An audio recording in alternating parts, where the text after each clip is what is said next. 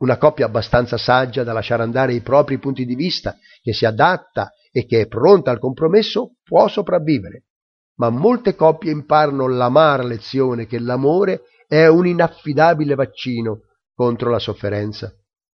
Quando l'orgoglio e le opinioni collidono, le parole non è così, non è come dovrebbe essere, non posso accettarlo, in alcun modo, no, continuano ad affiorare.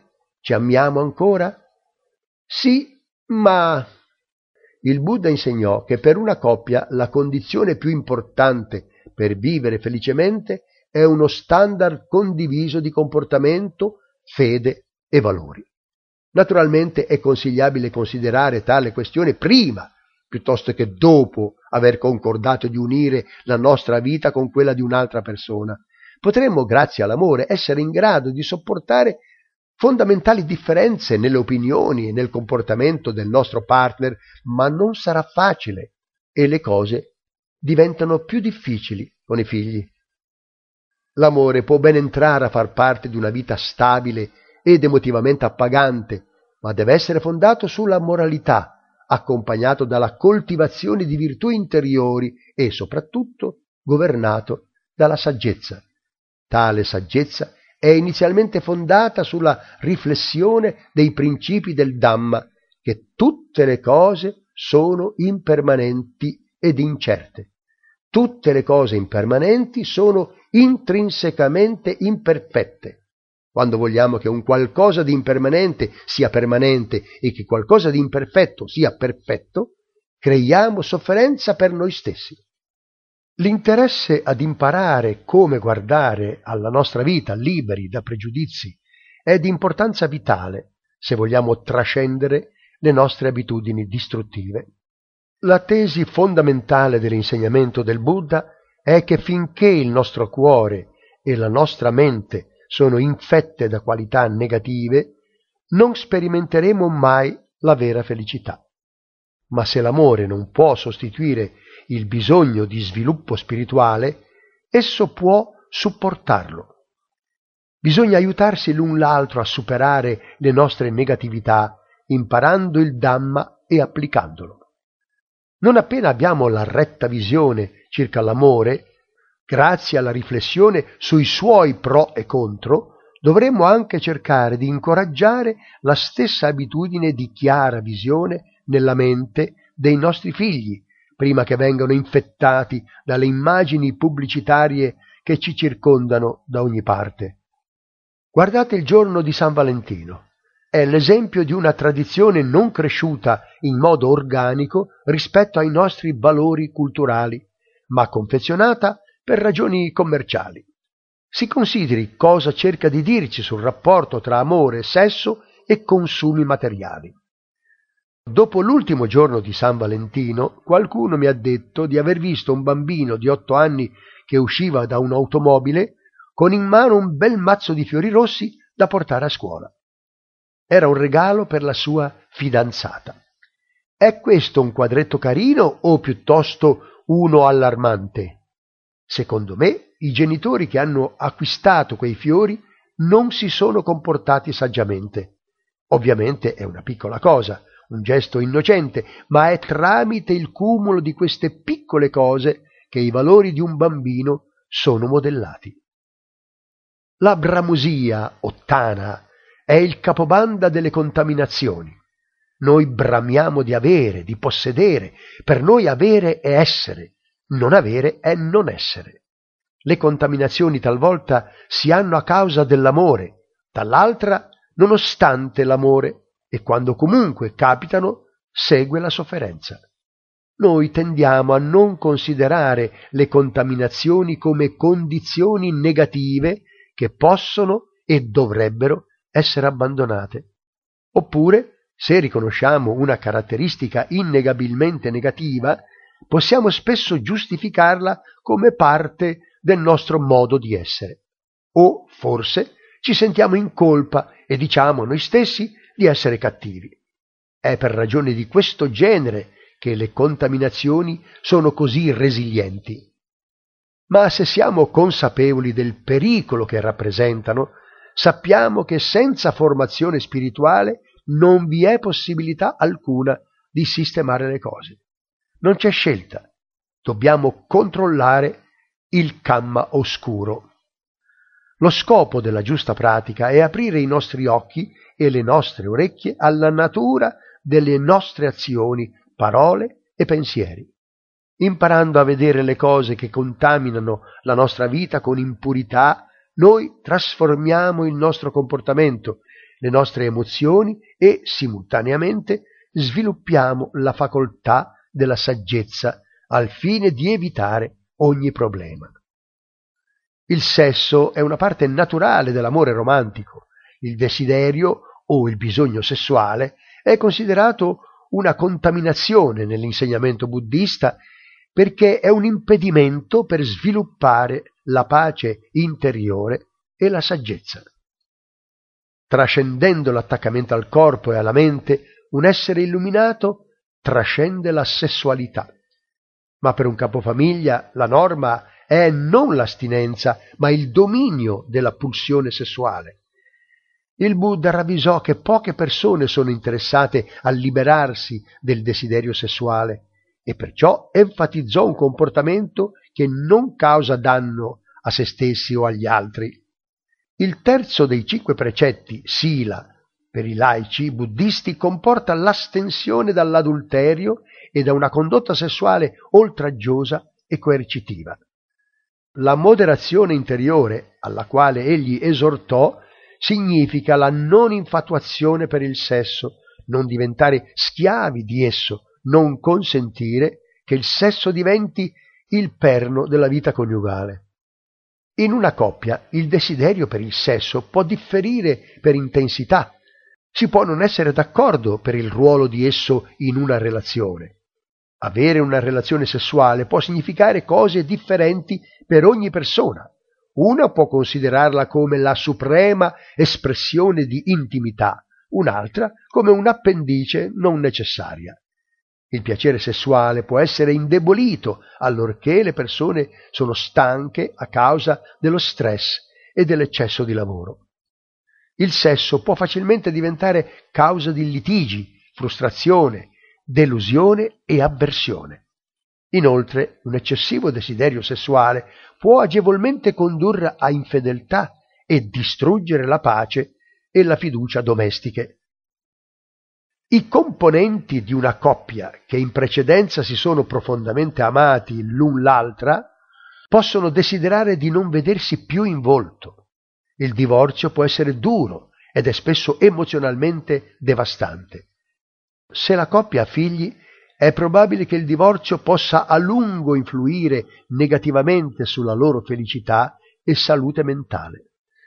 Le contaminazioni seguono una loro propria logica quelli che infrangono il terzo precetto relativo ad una cattiva condotta sessuale di solito hanno ragioni che trovano impelletti. Agli uomini piace citare i loro istinti naturali come scusante. Per le donne tende ad essere amore. Nessuna delle due parti si assume la responsabilità dei propri comportamenti Entrambe sostengono che, invece, la responsabilità sia da attribuire al desiderio fisico o all'amore, piuttosto che a se stessi. Se è vero che gli esseri umani costantemente affrontano tentazioni fisiche o emotive, dobbiamo dire chiaramente che la violazione dei precetti non si verifica che per una ragione, il desiderio di comportarsi in quel modo. Se la nostra moralità persistesse in assenza di contaminazioni, allora non sarebbe affatto moralità. L'essenza dell'educazione buddista del comportamento è la coltivazione dell'intenzione di astenersi e ciò è massimamente e crucialmente sviluppato in presenza del desiderio di indulgere. I precetti sono pensati per essere dei confini che ci proteggono dalle azioni malsane e dalle loro conseguenze. Esercitarsi per sviluppare la pazienza e la moderazione, utilizzando i precetti come fondamenti per la presenza mentale, è la strada per evitare comportamenti impropri e restare al sicuro.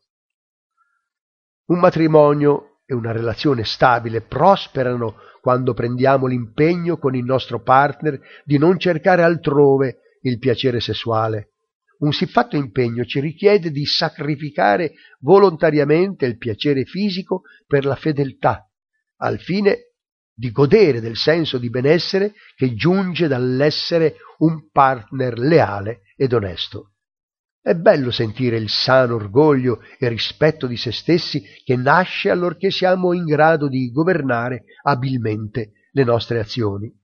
Inoltre, mantenendo i precetti e prendendoci cura della qualità delle nostre azioni, noi creiamo il fondamento per raggiungere la gioia della concentrazione samadhi che è incomparabilmente superiore al piacere sessuale. Anche se siamo felicemente sposati, è improbabile che si sia del tutto immuni al fascino di almeno alcuni rappresentanti del sesso opposto. Però, se non siamo in grado di prevenire una vampata di sentimento, possiamo impedire a noi stessi di fare o di dire qualcosa che aggiunga combustibile a questo sentimento. Possiamo evitare conversazioni private, telefonate, messaggi di posta elettronica e così via con la persona che ci piace. Possiamo astenerci dall'incoraggiare quella persona a pensare o a fare la cosa sbagliata. Soprattutto possiamo astenerci dal trarre piacere da tale sentimento, consentendo al diletto di stimolare proliferazioni mentali. Indulgere in fantasie non è una distrazione innocente. L'immaginazione può piantare nella nostra mente semi che hanno il risultato di potenziare il malcontento ed azioni malaccorte. Le persone oneste e pazienti che si sottraggono da gesti malsani, che hanno una intelligente paura delle conseguenze, guardano alla brama come ad un fuoco che brucia i loro cuori. Le persone che tributano valore alla probità possono vincere i loro desideri se davvero lo vogliono. Quando il sentimento è passato, intuiamo che per quanto forte quest'ultimo fosse, era solo quello, un sentimento, niente di più, niente di meno. La contaminazione tende ad essere una questione complessa. Uomini di mezza età con amanti più giovani spesso non solo indulgono ai piaceri fisici del sesso, ma reagiscono ad una a malapena conscia paura della morte. Alla mezza età il deterioramento del corpo inizia ad essere manifesto e con esso il disagio della certezza che la vecchiaia e la morte sono reali e stanno capitando anche a noi, a me. Certo, per la maggior parte della gente questo è un pensiero terribile e coloro che non hanno mai esaminato la loro mente in modo sistematico possono sperimentare un improvviso senso di vuoto e di rabbia. Il sesso è l'antica risposta. Non sono ancora finito e di gran lunga, sono virile, attraente, sono importante per qualcuno, come potrei morire? Molto facilmente sarebbe la risposta buddista, ma anche le persone più razionali sono inclini a questo magico pensiero. In tempi di guerra si rivela con forza l'evidenza della relazione tra il sesso e la paura di morire. I piaceri sensuali possono consolarci, possono mascherare o aiutarci a dimenticare alcune realtà della vita per un po', ma sono pure nocivi perché indeboliscono la resilienza del cuore e della mente. Quando ci abituiamo a cercare queste facili e veloci vie d'uscita dai problemi emotivi, la nostra facoltà di saggezza inizia ad atrofizzarsi Infine, in età anziana, possiamo essere fisicamente incapaci di godere del mondo sensoriale nello stesso modo di prima, ma privi di fonti alternative di significato e di felicità. Nel Dhammapada il Buddha descrive una persona in questo stato come vecchi aironi intristiti presso uno stagno senza pesci. La più affidabile garanzia di sicurezza dalle contaminazioni sta nel comprendere le nostre emozioni e sapere come gestirle. La violazione del precetto di astenersi da cattiva condotta sessuale ha molte cause. Dovremo cercare di scoprire queste cause e addestrare noi stessi ad affrontarle saggiamente. Abbiamo bisogno di comprendere cose quali la natura condizionata dell'ossessione sessuale, il desiderio per cose nuove, per speziare la nostra vita abituale, l'eccitazione di conservare un segreto, il desiderio di essere una persona speciale per qualcuno e il piacere di fare una cosa che sappiamo essere sbagliata. Comprendendo le cause, cerchiamo di lasciarle andare. Da ciò che non possiamo ancora abbandonare, ci dobbiamo pazientemente astenere. L'amore può diminuire il nostro egoismo. La felicità di chi amiamo potrebbe sembrarci più importante o importante al pari della nostra. Il cambiamento di prospettiva lontano dal ripiegamento su se stessi è bello a vedersi. Complessivamente però la protezione contro la sofferenza fornita dall'amore è superficiale e se le consolazioni dell'amore ci fanno dimenticare la nostra capacità di liberazione, corriamo allora il pericolo di sprecare una preziosa nascita come esseri umani. Contaminazioni non curate nella nostra mente sono sempre pronte a causarci angoscia. Inizialmente, ad esempio, può essere facile perdonare e lasciare andare rancori nei riguardi di chi amiamo. Ma allorché la familiarità aumenta, noi manifestiamo più facilmente le emozioni negative sopprimiamo la nostra rabbia con i colleghi per timore di ripercussioni professionali, ma portiamo a casa e tiriamo fuori la rabbia persistente con il nostro partner, trattando chi amiamo come un contenitore per immondizia emotiva. Numerose sono le ragioni che possono causare difficoltà nelle relazioni. I disaccordi su bisogni sensuali o sessuali sono aggravati da questioni causate dall'orgoglio e da differenti punti di vista su status sociale e responsabilità, da ragioni finanziarie, dall'educazione dei figli e da dove e con chi passare il tempo libero. Possiamo arrabbiarci con il partner proprio perché ci si ama a vicenda. Non possiamo semplicemente stringerci la mano e andare via. Allora cosa dovremmo fare? Una saggia riflessione aiuta molto. Possiamo considerare, ad esempio, quanto il nostro partner ci sia stato d'insegnamento e che gli dobbiamo molta gratitudine. Possiamo ricordare a noi stessi quanto abbiamo imparato dalla relazione.